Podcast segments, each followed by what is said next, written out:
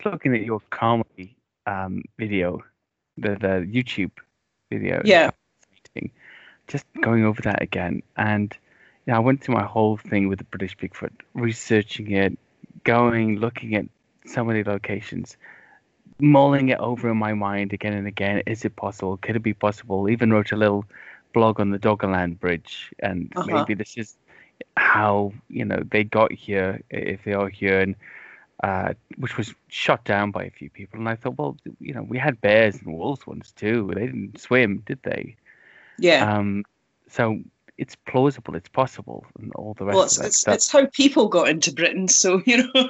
Yeah, we also got here. Um, Yeah. I mean, there's so many animals that just couldn't make that crossing. We don't think about. We're just thinking about the ones we we can't prove.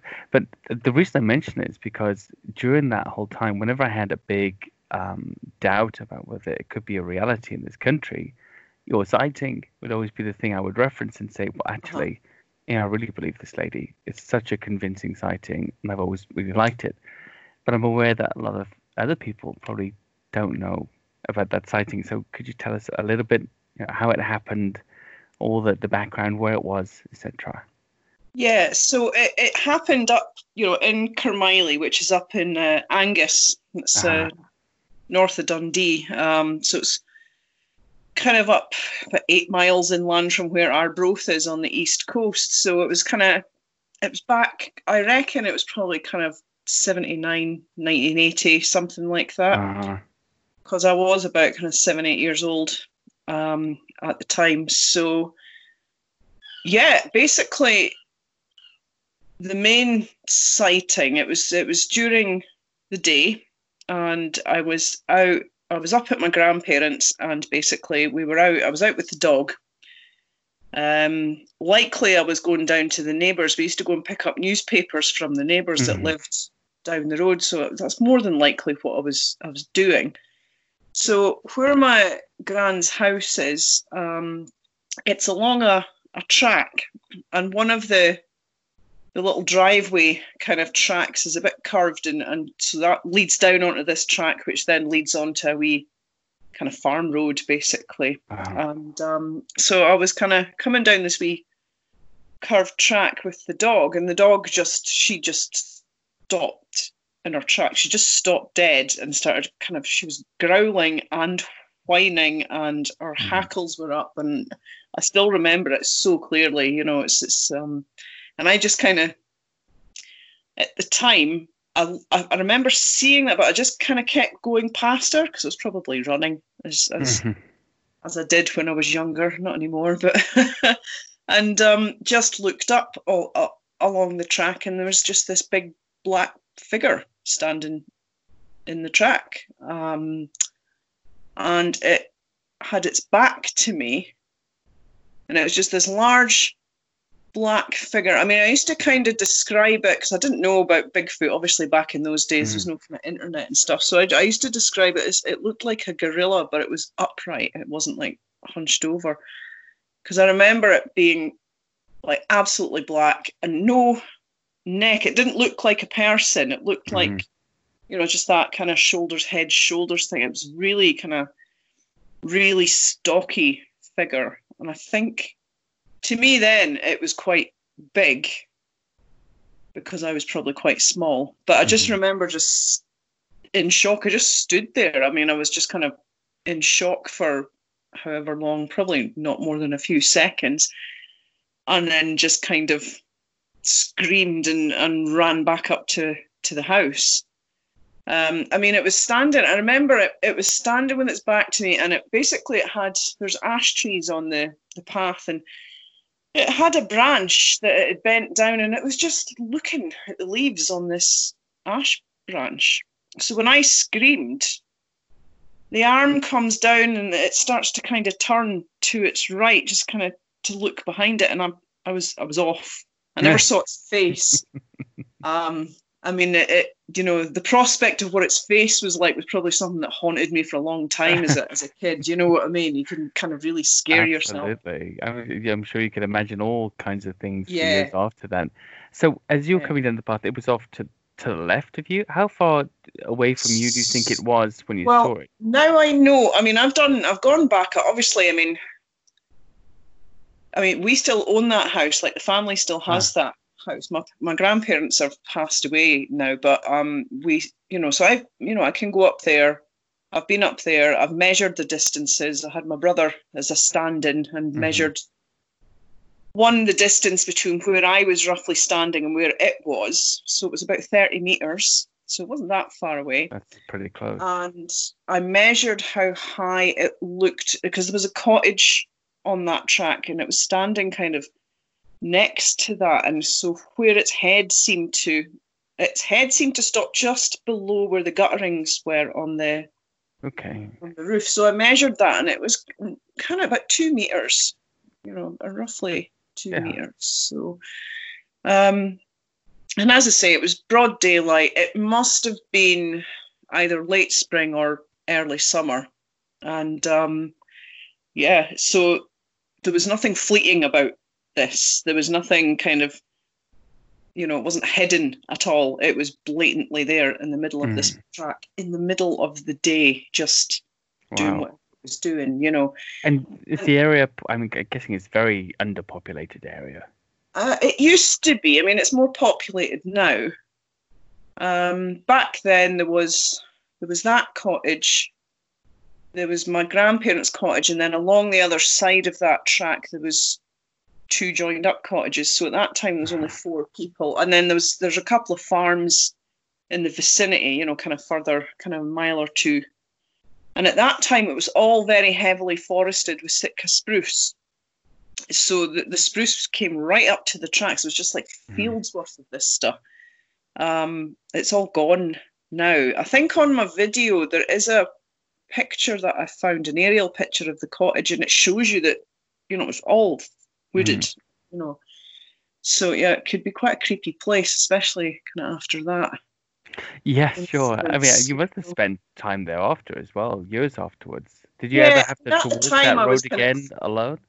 Um, yeah, I mean, you just had to kind of, I suppose, as a as a kid, I don't know. I mean, you always kind of like, well, it was dismissed obviously by Mm. the adults who were saying, no, no, it was a neighbor or whatever, and Yeah. it was just, it just bloody wasn't a person. Never mind a neighbor. And um, the way the dog reacted, if it was a neighbor, she wouldn't have behaved like that. You know what I mean? It was just a strange thing. So but you had to keep you know i was up at my grandparents a lot and you just you always wondered what the hell was that Mhm. but you never knew um so you just kind of what's interesting is yeah i went up there years and years and years and then when i went up once i'd done started researching this when i went up it was um with this in mind i actually was shaking i went and stood on the track where i'd Uh-huh. stood and i remember f- physically shaking it was like a real kind of almost a panic reaction. It was like re- reliving it to some extent. Um, I made myself go into the woods and up around the quarries and everything. I'm absolutely crapping it to be quite honest with you, but I just felt that I kind of had to face that, if you like. It was It's very brave. I mean, that's classic Yeah. trauma response. yeah, yeah, Well, I, I when I uh, listened to the sighting on on Chris's elusive documentary or on your video, uh-huh. um, it, this it's full of those small um, trauma-based details, you know, unnecessary Yeah. details that you can't forget because they're part of the sighting. I Yeah. used to say to people, uh, if somebody reported, uh, it used to be this way. Everybody knows I'm looking for these details now, but if somebody reported, you know, three or four different random details of their sighting, pre and post, that uh, are unnecessary to the sighting, that to me sort of it means that it's stuck in your mind. Those are the details you can't Yeah. forget because it happened. Yeah, it's it's hard to be consistent. I mean, because I've obviously I've interviewed witnesses as well, and I've gone Mhm. and done a little bit of field research based on sightings up here and things as well. And obviously, I used to get quite a few emails from people and stuff, and or sent to me by Debbie Hatswell. You know, if they were kind Yeah. of from Scotland, and some people are just you just can't doubt them. They're just so Yeah. specific. It's Mhm. just the details. As you say, these little details, all these little weird things that they mention. Mhm. And I think people who are trying to hoax can't do that. Yeah. because they haven't seen what they're claiming to see, so they can't describe it. You know, it's like Yeah. you can't describe something in great detail unless you've actually seen it. So, so yeah, it's quite yeah. There's all these little things. I mean, I remember like I mean, looking back, I'm like there was never any sheen coming. Like you know, you'd kind of expect something that was like that had fur or hair or something. You'd expect some kind of. I remember always thinking it was just so black, absolutely like a hole in the world kind of level black. It was So just We're talking matte, not gloss. pretty much, yeah, very much. Yeah, that's a good Basically, yeah. analogy. Um, Yeah. So you know, it wasn't the only time I saw something weird up there. I mean, there was Yeah. one night we saw something just up at the. It's up where the entrance to the old quarry is, and um, we'd be coming up this road to turn onto the track in the car, and there was a big, tall figure up at the top of the road, and it was just standing in the road. Um, so it was kind of a couple of hundred meters up the road from where we were turning in. But I mean, I remember seeing it, and at the time, I was just like, "Oh," and you just you don't dwell on these things when Mm. when you're when you're little. You're just like, "All right, okay." But you know, it, there was its eyes were reflecting, like there was eye shine, you know, and it was kind of that orangey coloured eye shine, and and it looked like a a greyish colour. You know, it was kind of this kind of greyish colour. I've said a silvery colour before, but people Mm. get the wrong impression. So it, was just more of this kind of this this greyish, and it was just standing there, this really tall figure. Is this And, dusk? A, a dusk? No, this wasn't nighttime. daytime. A nighttime. This sorry. must have been- So the lights caught it. The car lights caught it as you. Yeah, basically. So it's you know just before the car turns right as we're kind of Uh-huh. headed. You know, there's this figure way up the road, and it's just standing there, and it was you know you're just now. I'm like, well, I know that human eyes don't do that, and I mean, I grew up in the countryside, so if you kind of you're driving up the road and someone is out in the dark, say walking the dog or something, you don't get eye shine off them. You know what I mean? No, So I mean we, we can't do that. We Yeah. don't have the we don't have the capacity. Um, and I suppose really growing up in those areas, you know, if you had a big red deer staring back at you, you're gonna figure out that that's what that is really Yeah, quickly, yeah. aren't you? yeah, and um, deer don't or, uh, tend to hang about unless you could see the human figure. You mean, Yeah. You know what I mean? You could see it. I mean, these are the So- classic questions, aren't they? The classic rebuffs. So you saw a deer, but somebody like you that's essentially at least got one foot firmly planted in the countryside, Yeah. you're not going to mistake a deer for something else. No, You're not going to mistake a cow, you know, a wandering No. cow for um, a big hairy man standing. No, no, they're fairly Yeah. distinctly different. you know I Yeah, mean? yeah. And um, yeah, so and also there was another instance at some point because I think you know these things went on over years, and you know we did hear something up in the woods one day when we were out. We used to go out and pick wild raspberries and stuff, and Mhm. there's a gooseberry bush, a wild gooseberry bush, and we'd go up and visit that and kind of pick the berries and that. So I was with a couple of adults. I was with my auntie and one of her friends, and I think my brother, one of my brothers, was there. My, um, so, and we heard this call back in the woods, and it was like now, you know, I'm kind of like, fuck, it's like the Ohio calls, or you know, it's like that Mm.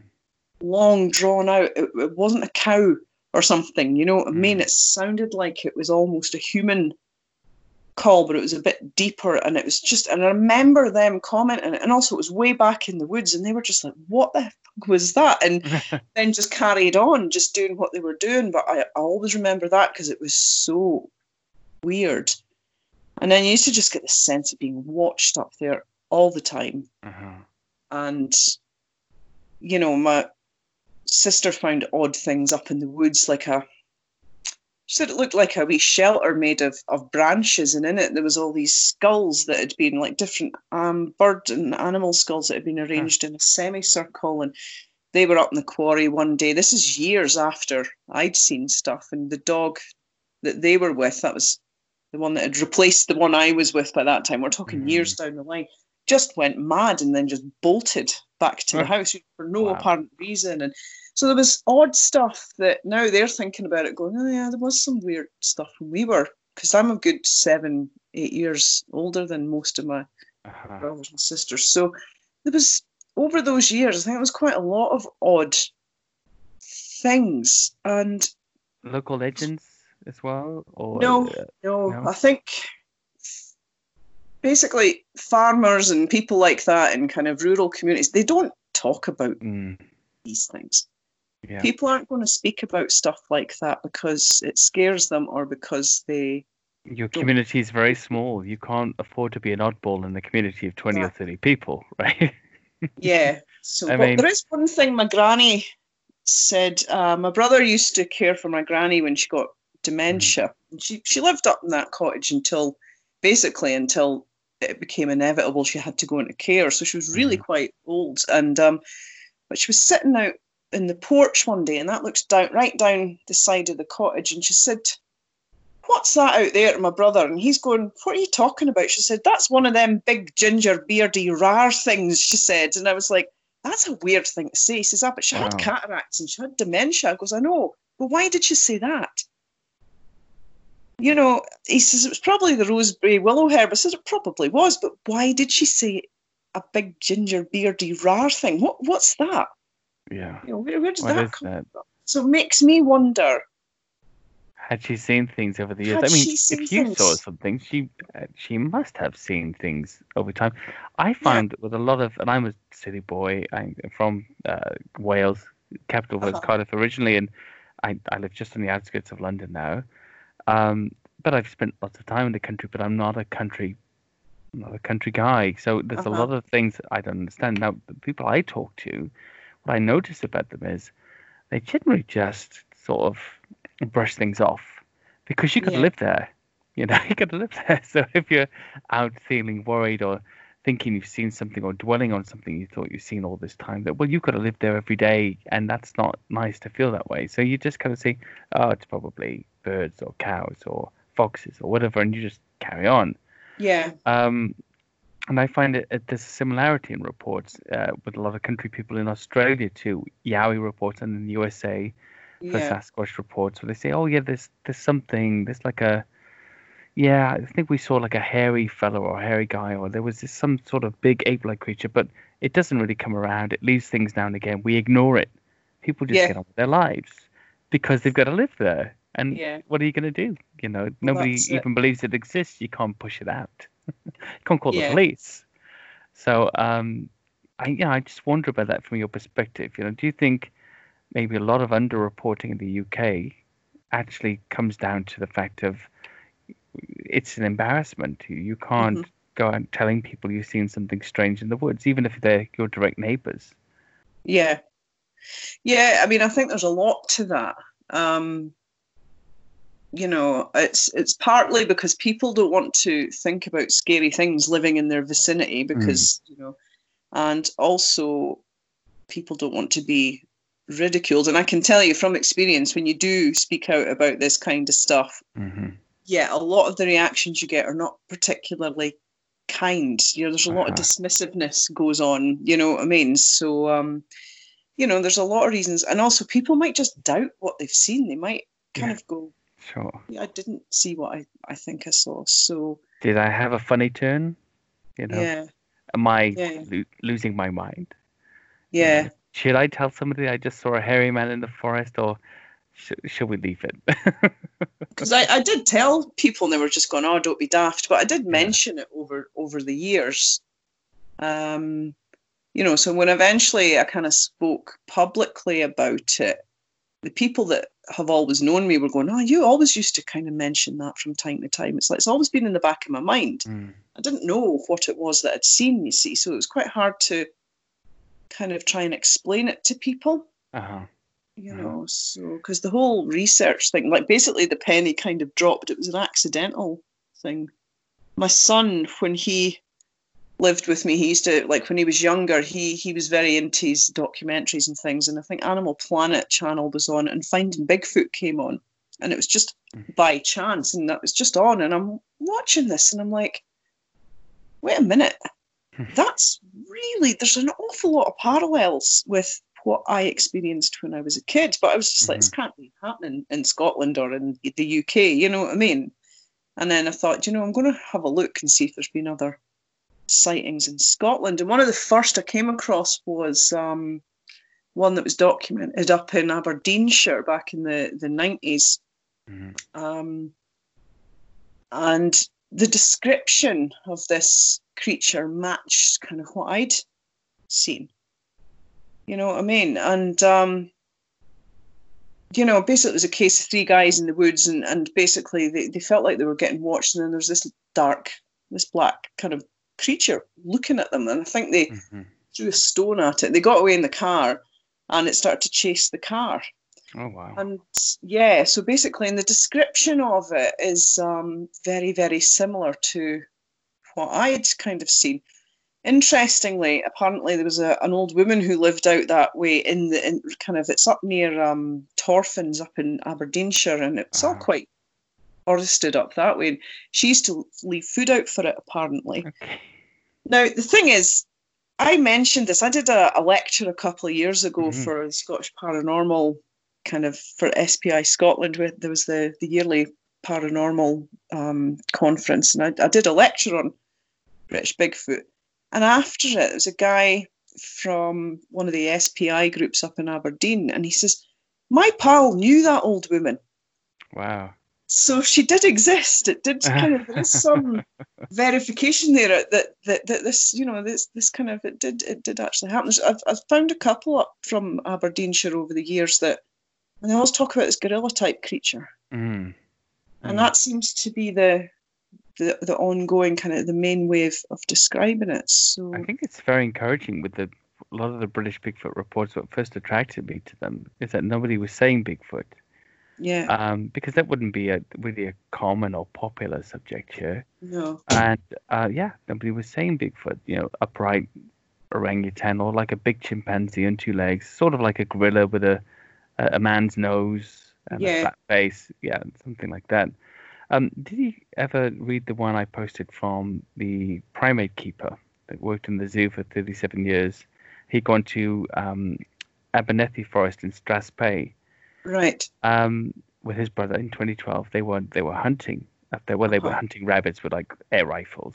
Yeah. They were wild camping, and one morning they went out very early, and he noticed this. He's about five two, five three. He's not a big guy, and he noticed this big black creature hunched over a blackberry bush about 50 feet away.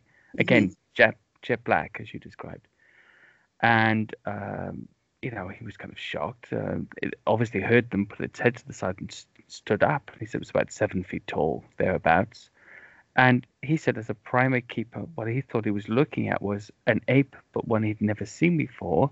Uh-huh. It's kind of like an older bonobo chimp, but with a flat muzzle, you know, yeah. um, and a nose of sorts, but a very flat muzzle, and but a huge gorilla-like body uh-huh. in man form, you know, upright, yeah, yeah and he was shocked and he said it looked at him he said he lowered his air rifle like that's going to do anything he lowered his air rifle. And the creature looked at him for maybe a minute maybe less you know it seemed like a minute and just turned and, and walked away. Yeah. Um he turns around you know to say to his brother oh my goodness you know what the hell was that? His brother's gone run off to the car he gets back to the car all their pack their camping gear is almost packed up and ready to go it's he's packing as you would, you know, you're camping while camping a few fields away, and you know yeah. that's out there. You you'd get out of there. Even I think I, I would like to obviously get the proof and discover one, but um I've been in many situations. That's never happened to me. I've never had a sighting. But in Scotland as well, I've been in a few situations where I've been alone in some forest and thought to myself, getting that being watched kind of feeling. Yeah. And those forests, especially the pine, uh, it's really just dead quiet, isn't it? Yeah. So dead quiet. And just thinking to myself, okay, well, if you're going to have a sighting now, you can't get away from it. You've no choice. You're stuck with it until you get four hours down the mountain or the hill or whatever. You know, this is this is your lot now. Do you really want this? Yeah. And um, and it's been 50-50 every time 50-50. yeah i've kind of tried to yeah. sort of like as i say i used to do a bit of field research and it's like yeah you're going out looking for something you don't really want to find mm. exactly you know because it isn't i mean some people go oh you're so lucky that would be amazing you're like mm. it's the most terrifying experience that you can you can have really you know it's it's it's it's, it's absolutely terrifying i don't know anyone who's had a sighting especially a kind of close up one who Mm. said it was wonderful No, you know what i mean it's like serious brown trousers time you know what i mean it's, it's Exactly. just not wonderful so yeah to go out looking is a bit probably a bit insane you know um especially with a creature like that. I mean, would you want to to, to find a hidden population of brown bears in the UK? If you came Yeah. upon one, the animal's going to make a decision about what to do about you, and vice versa, right? yeah The individuals in that situation. I, I know it's cultural zoology is great. I mean, it was sighting. I've I've listened to it time and time again, and there's just so much in it that says to me this this happened. This is a real thing, and also it has elements to it that you would not have known as a child Mhm. corroborative with uh, the North American Sasquatch or uh, Yeah. you know, the European Russian Almastia and any of those things. You couldn't have known it.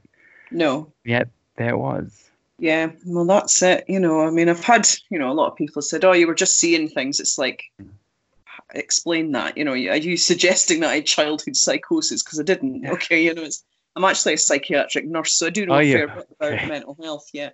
So, Okay. you know, what's interesting is, in all the people I've asked who've worked in acute mental health wards and all this kind of thing, I was like, has anybody, anybody ever had a delusion about seeing a big hairy man in the woods and that? And they go, no, it's always aliens, government conspiracies, Mm. you know, being followed by the FBI, you know, all these kind Yeah. of mad paranoid things. No one in Britain that I know of has ever pitched up to a mental health ward saying, I've, I've seen a big Yeah. hairy men in the woods. You know I've what I mean? not heard It's- that. I mean, the only, uh, I suppose, uh, on the delusional side of things, or perhaps on the attention-seeking side of things, when there are certain problems, uh, mental Uh-huh. health issues, from that perspective, I've, I've had quite a few interactions of that nature, uh, and it, it seemed to be quite clear, actually. Um, Yeah. The only one, there's only one or two times when I've actually been fooled, is because I realized that from the mental health perspective, this individual or these individuals, they were convinced of the lie they span at that time. They, Mhm. So it was that perspective, and later it kind of unraveled, and that's fair enough. If you're facing those issues, you know that's something else Yeah. altogether. I, I, in fact, I often say to people that uh, I do ask them if they have a mental health condition when they report a sighting to me. I'm very quick to point out that that doesn't necessarily mean it's invalid. Yeah. You know, is it outside of the uh, what you would expect with your normal mental health condition? You know, if you're paranoid schizophrenic, it's a completely outside of the bounds of what you would normally experience? If so, let's talk about it. You know, maybe there's Yeah. something in it. But uh, you know, it's um, it's a different territory. So good. So you can validate yourself there. You're not crazy. You're not No. um, suffering in any way. That's good. Um, now, in regards to your research, obviously you said you um, hadn't been very active with with that Mhm. in that regard recently.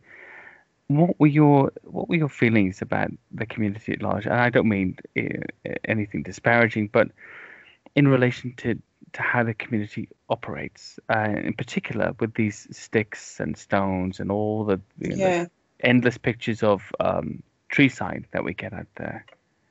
Yeah. What are your perspectives on that? occasionally people come across something that's genuinely unusual but Yeah. there's an awful lot of stuff that's natural that is misrepresented and i Mm. think part of that might come with how how familiar they are with this what you would typically find um or you know it's kind of that um it's basically kind of observational bias because you're wanting to find something that means something you know what i Mhm. mean so I, I don't know I think, as with a lot of the paranormal scene, the the amount of critical thinking that goes on is not always as it should be, which is a bit frustrating.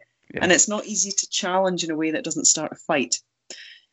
So, it's it's it, and also it's very difficult to kind of unless you're in the situation. Like I've taken photographs, and I've had people post my photographs on a forum and say, "There's a Bigfoot in this," and you're like, "No, there isn't." And they're Mhm. going, "Yeah, there is. It's here, big red Yeah. circle, whatever." And you're like, "Someone actually did this with one of my photographs a couple of years back, and it was a photo of."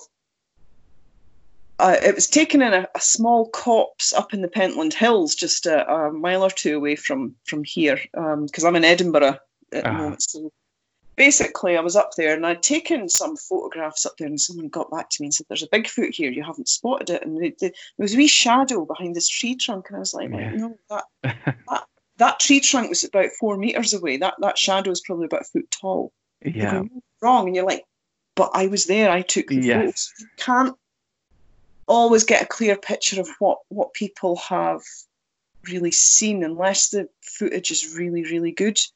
I mean, Um, amazing. It has to I mean, look I at the, the Patty footage. Then you do get odd things now and again. I mean, I don't know if you've seen the other video that I've got on my YouTube channel about the X structure that I found on a deer fence up in Angus. Uh, no, I haven't seen that. Right, so I was up there research. Basically, I'd had a sighting uh, sent to me, and it's it was up near Kirriemuir, which isn't that far from where I come from. So I thought, do you know what? I'm going to go up, and it was very detailed. Again, it was very kind of sort of specific about what what had happened, and basically a big black figure had been seen jumping back into the tree line as these people were driving along this road, and um, so I'd gone up to the area, and I went up twice. First time I went up, it was just it wasn't even a big piece of woodland, and, and it was in this, it was just weird and creepy, and there wasn't a sound, and it was mm-hmm. just odd. It wasn't even pine woods; it was just like normal indigenous kind of forest, and just a really odd vibe to it. And I went back up a second time a couple of weeks later, and everything just felt completely normal. And we were mm. walking along the road, and just under, just in the tree line on the inside, on the woodland side of the deer fence, it was a big X structure. So it was two dead, looked like trunks of younger trees or something, that mm-hmm. kind of length and kind of kind of radius, you know. And but what was striking about it was like they were up against the deer fence in an X, but then a live ash sapling had been used and woven round them to keep them in place. Oh, So I've got okay. that. There is video footage of that on the YouTube channel. No, Um, that's, that's very interesting. that was really that's unusual. That's something that you're like, okay, that's not a natural. Mm. That's just that's not happened naturally. I don't know. I can't say it was. eh, You know, it could have been someone. It might not have been anything. Sure, sure. But, but it certainly was unusual. Um, but I think you could drive yourself mad if you kind of. You can. I mean, I, I did that little documentary with Chris recently, and it was it was only out of frustration, really. Well, we, I don't know if you saw it. We were talking about stick structures and, and things like that. We were up in Galloway Forest Park, and and the reason I went there actually is because I assumed there wouldn't be any stick structures there because it's it's you know it's pine uh, plantation forest.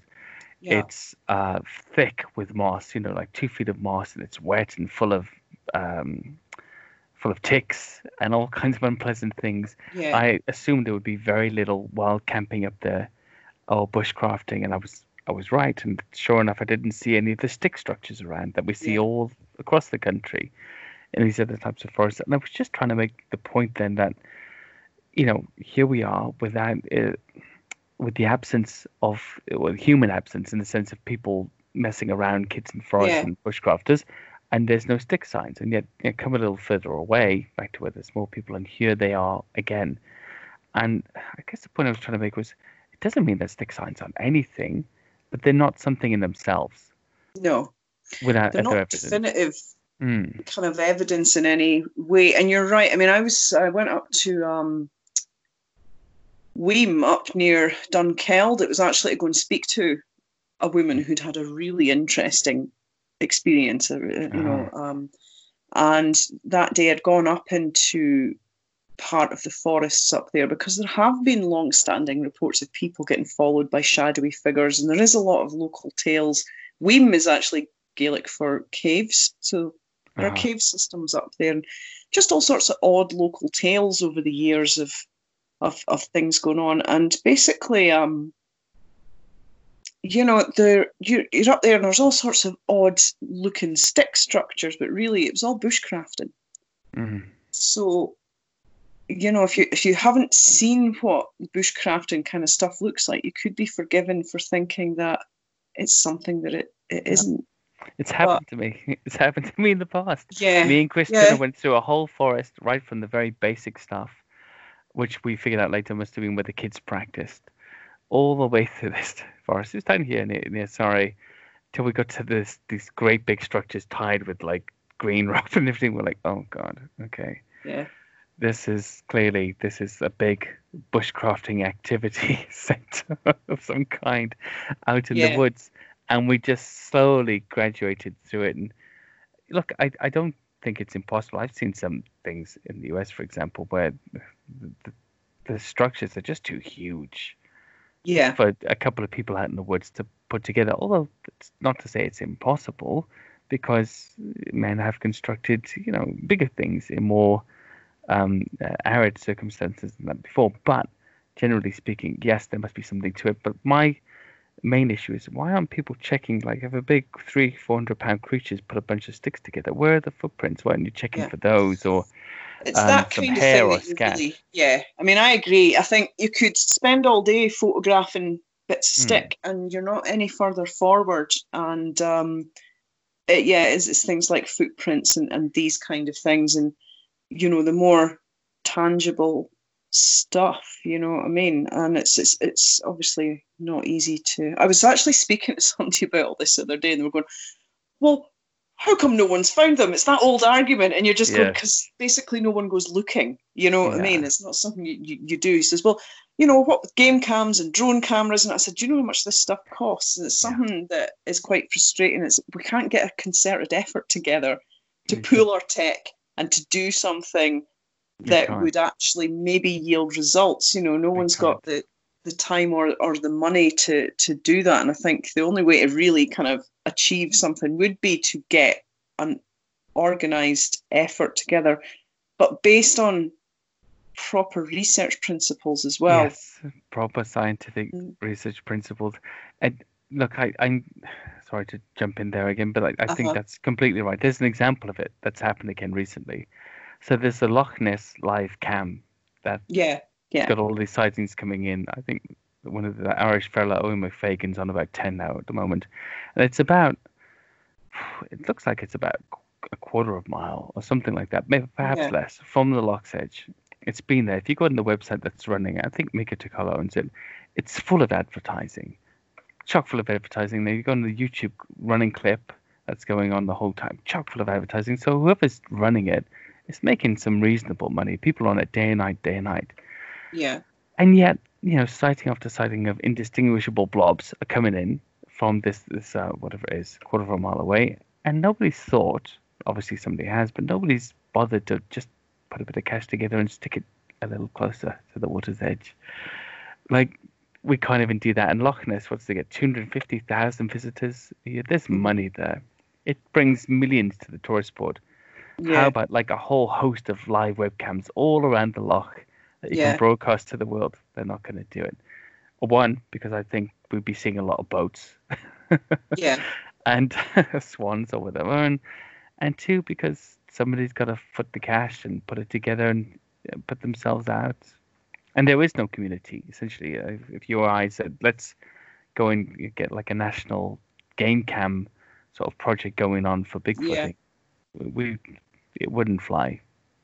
No, it's uh, yeah, Yeah. it would be I don't know, and and as with all these communities, people have this an- amazing ability to fall out with each other really quickly as well. So, Yeah, I won't even. it's- Yeah, It's um, yeah, and also I've got a bit of a, a moral dilemma with all this nowadays. I'm like, if these things, and I think you know, if they're around and they are this sensitive to human Yeah. activity, if we're going tromping into their areas, they're just going to move. They're going to move, and, Yeah. and just going to keep kind of intruding. And are we actually doing a good thing? I wonder. I wonder. to, to what end as well you know so Mm. um i mean it's fascinating and it's a good excuse to get out in the hills and things but at the same time i'm like Meh, don't know if actively going out into areas where we think that are active is actually you know ethically is this is this okay to do? Because we don't have the greatest track history of um being good for other species so. No, I, I wondered about it a lot. Um, fortunately, I think regardless of how good the footage was that we collected, any of us would be dismissed and immediately um, um, our personalities, our, our lives would be, our characters would be assassinated Yeah. if we were to prove, uh, prove or provide any evidence. So I think there's no real chance of anybody taking it seriously, even if we found Yeah. it. Um, and that's happened time and time again. I saw the, the Jeff Meldrum talk in, in Maine when he was there, and I was doing Uh-huh. a talk there. And he had the original Patterson Gimlin footage, I think, from the relatives, and he'd restored it and you know uh, stabilized it, and it looked amazing. You know, the Yeah. muscles moving beneath the, the Yeah. fur and the whole thing that was the gait, and he was talking about evidence, other, other evidence, uh, photographic and film evidence, and he said this is highly disputed worldwide. and It's the best evidence we had. He said any evidence less than this is no evidence at all Yeah. as far as film and photographic evidence goes anyway and i thought that's a really that's a really good point actually Mhm. you know the fact that your witnesses saw your photo can draw a red circle um, around the bush that you've photographed and say there it is Yeah. no i mean it's if No. uh, yes so i mean what what's your idea do you think they should be left alone that would be your preference, or at least you, you, you have an inkling that really it's for their own good that they should be left alone since they've not been discovered this whole time. But uh, what if they were discovered? I mean, what would you like to see happen when they create protected habitats in places Um, like Scotland and elsewhere? Yeah, I don't know how easy that would be to do. I think, I mean, I don't know. I mean, we're already kind of reforesting. I think, Mm. like Scotland's, there's quite a lot of rewilding projects seem to be starting up and things like that. Because part of me thinks, well, God, you know, think about how much woodland we chopped down during the days of empire to build boats and all this, and during the wars and stuff. And we probably almost wiped them out as it was because we don't know they're there. So there's another side to if we could prove they exist, we Yeah. could perhaps protect them.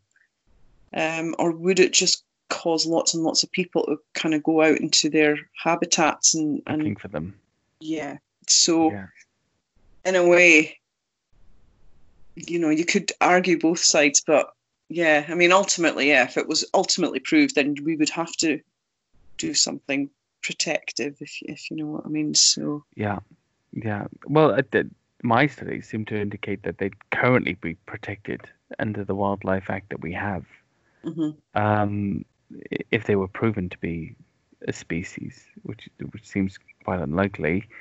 Um, on that note, actually, a lot of people complain to me outside of the UK that there isn't enough space or enough wild space in the UK uh, for such creatures to, to wander around unseen. And um, I often point out to them, for instance, that Scotland, only 1.9% of the whole landmass is urban sprawl yeah, and it's a population of five million yeah, or thereabouts. Um, so essentially, there's nobody around to see them. most Yeah. the Time. And what, what's your opinion on that? Yeah, definitely. Yeah, I've had, I've been told the same thing. It's like Mm. your puny little country could not support, Yeah. you know, and you're just like, look, it's bigger than it looks on Google Earth, Yeah. okay? And um, it's like, well, they are around because I've bloody seen them. Also, Mhm. other people have. I mean, th- there are enough credible sightings in Britain to go, well, there's something there that think so. seems to fit this description. In Scotland, yeah, you know, basically the main populated areas in Scotland are down the coasts and along the central belt. Mm-hmm. So all down the borders, it's very, very kind of rural and a lot of wooded, you know, a lot of forestry, and it's the same up north. Um, I mean, I don't think these things are running about on the top of mountains because they're not hospitable places. I think Mm. that they, from what I can tell from like where sightings have come from, they it's like a lot of Scotland is a mixture of farmland and woods, and they seem to like these areas like like the glens in Scotland, like the foothills of the Cairngorms, there's a lot of wooded areas. There's a lot of kind of, and also I was saying to somebody like the other day, um, who isn't into all this stuff, so you kind of get this argument of, I said, look, you know, there's a lot of places we don't go. There's a lot of, there's a lot of, especially up in Scotland, there's a lot of Mhm. areas that are not very easily accessible.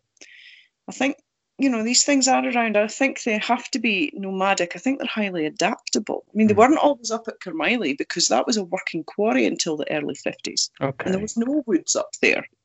passing uh, through. Eh? eh? Uh, they're passing through. yeah, so I think they probably move from place to place. Um, but yeah, it's like it's perfectly possible. I just obviously we don't know how many there are. There can't be many. How nomadic are they? Do they migrate around specific areas, or are we talking? Do they go the length and breadth of the country? We, we just don't know. But they are out there because there's just been too many of us that have have seen these things Yeah. over the years, and um, you know, sh- huge parts of, of Scotland are, you know, it is very wild, and there is, you know, as I say, a lot of wooded areas, and and and you know, they'll get busy for a wee while in the summer when the tourists come, but the rest of the time there's nobody around, you know, apart Mhm. from in the, the heavily populated regions. But yeah, if you look at population maps in Scotland, most of it is very remote. It's classed as remote because there's the population percentage is tiny. You know, it's all Mhm. as I say, coasts and across across between Edinburgh and Glasgow. That's the I, I definitely think it's uh, not the only landscape in the UK, but the, uh, the absolute perfect landscape uh, for something like this to exist, unseen for the most part. Like even where we are down here on the on the borders of Surrey, when you get into the middle of it, you know, the South Downs, the um, the whole areas of natural beauty, that there's again there's nobody around, and we drive Yeah. up on motorways and we we take our railways and we see the hills stretching off into the the distance and we think, oh well, that's all there is. We don't realise that at, at the side of the view, outside of the view of that road or that railway or whatever else, it's even further. It goes on and on and on and on. Mhm. And similar to yourself, one of the things I used to say to some American colleagues and some other people is that, yes, it's a small country, but not when you're walking. yeah, You know, not on foot. it's just Yeah. small. it's a lot bigger Google when you're standing in it. Yeah, Yeah, and you've got to. It's still the same environment that you've got to navigate, you know, and you could get lost and never be found again in many places here. hmm Um, yeah, so I think it's it's it's plausible. Um, any advice, any any ideas on how people should, you know, try to researchers that is try to get a sighting, try to get close to one of these things. The berry seems to be a regular feature, for example. the, say that again. the, Sorry. the berries, eating berries, and areas Right, that have yeah. lots of berries. So your Uh-huh. your family members heard one when they were out picking gooseberries. Is that right? yeah, gooseberries My witness saw one with blackberries. Yeah. Yeah, Mm. yeah. And then obviously brambles in the in the autumn and things. But Ah. I think you've got to find an area where you know either there's been sightings or there's you know kind of a, a history of odd stuff that might match Mhm. the kind of criteria that, that would suggest that something's there. You find an area, you stick to that area. That's you go to the same place over and over and over again. Ideally, live in it, but you know what I mean. It's Mhm. it's kind of randomly going out on the odd occasion to one place and then another and then another. You're never going to find anything, and so you need to kind of pick your spot and get to know it and if possible get some game cams up that leave them up for a good long time like months and months and months Mm. um, find you know if there's been kind of activity or, or kind of signs of you know if you kind of suspect that some place is a likely spot then get a game cam up and see i mean that's all you can really do i mean buy lots and lots of game cams if you can afford them and get them around and about but um you i think you need to kind of pick an area and stick with it rather Mm. than you know and um Perhaps then it'll acclimatize to you. I guess is, is what you're saying. yeah saying. yeah. but i think unless you're actually living in an area where there is activity your chances of kind of coming across something are pretty slim it's, it's accident that creates these sightings when people don't live where these things are it's accident It seems to be 90, 98, 99% or more. i it's always people who had no intention of seeing one, yeah didn't know what they saw when it happened, Yeah. and often never saw it again. You know, li- like you, you were a child when these things happened, um, and you've been out since looking. I often wonder Yeah. if looking looks like hunting to these Yeah. kinds of creatures um, that are possibly predators of, of other small mammals, perhaps just being or being sort of blissfully unaware in a bright yellow t-shirt, you know, playing music in the forest. Yeah. oh, I talking think- maybe I, that's think, I mean, these things are curious about people. I mean, you've got to remember when I saw what I saw, I was up there all the time. You know, I Mm. spent half my childhood up there.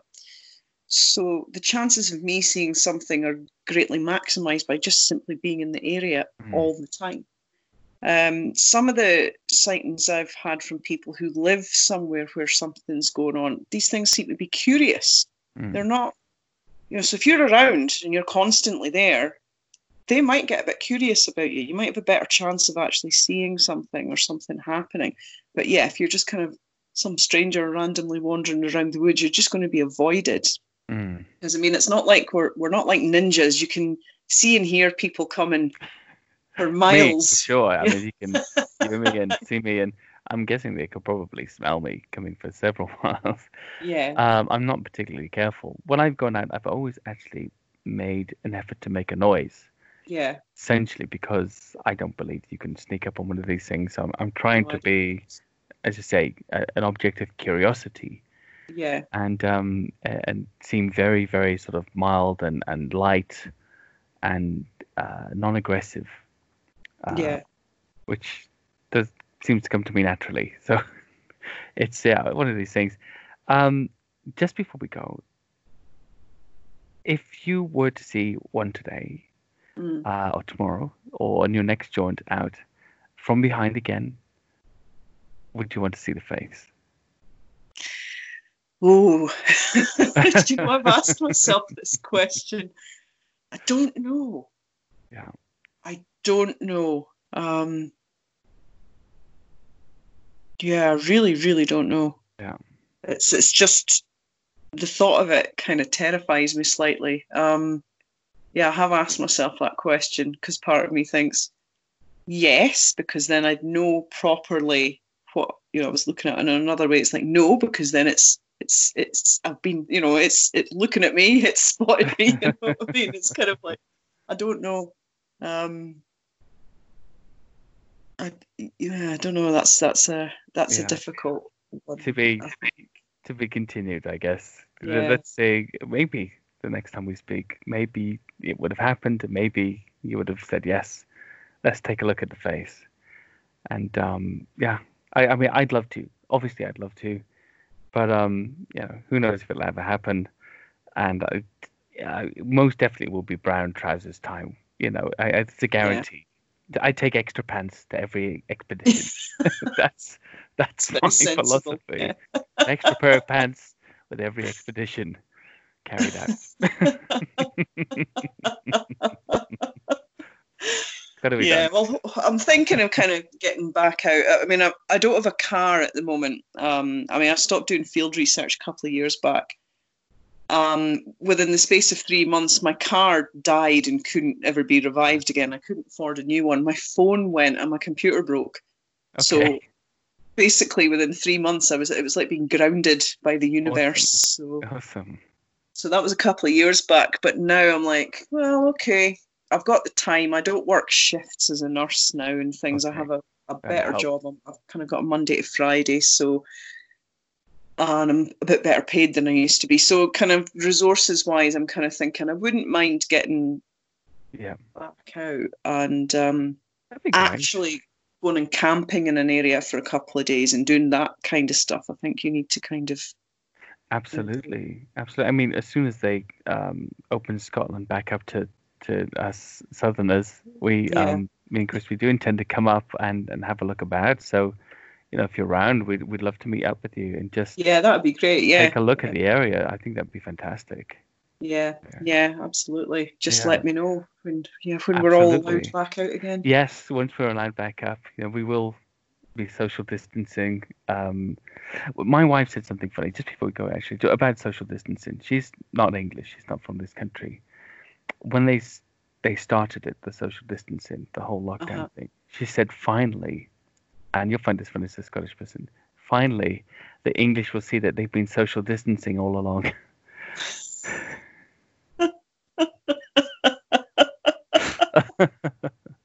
and really, uh, as far as I can see locally, there's been very few adjustments that have had to be made to accommodate it. Um, Anyway, but we won't Yeah. be when we come up. We'll be very happy to see you. Uh, Charmaine, thank you so much. You've been really awesome, and thank you for sharing all that amazing, amazing uh, experience with us. You're welcome. Yep. Thanks. Thanks for Bye-bye. talking to me. Grand. Take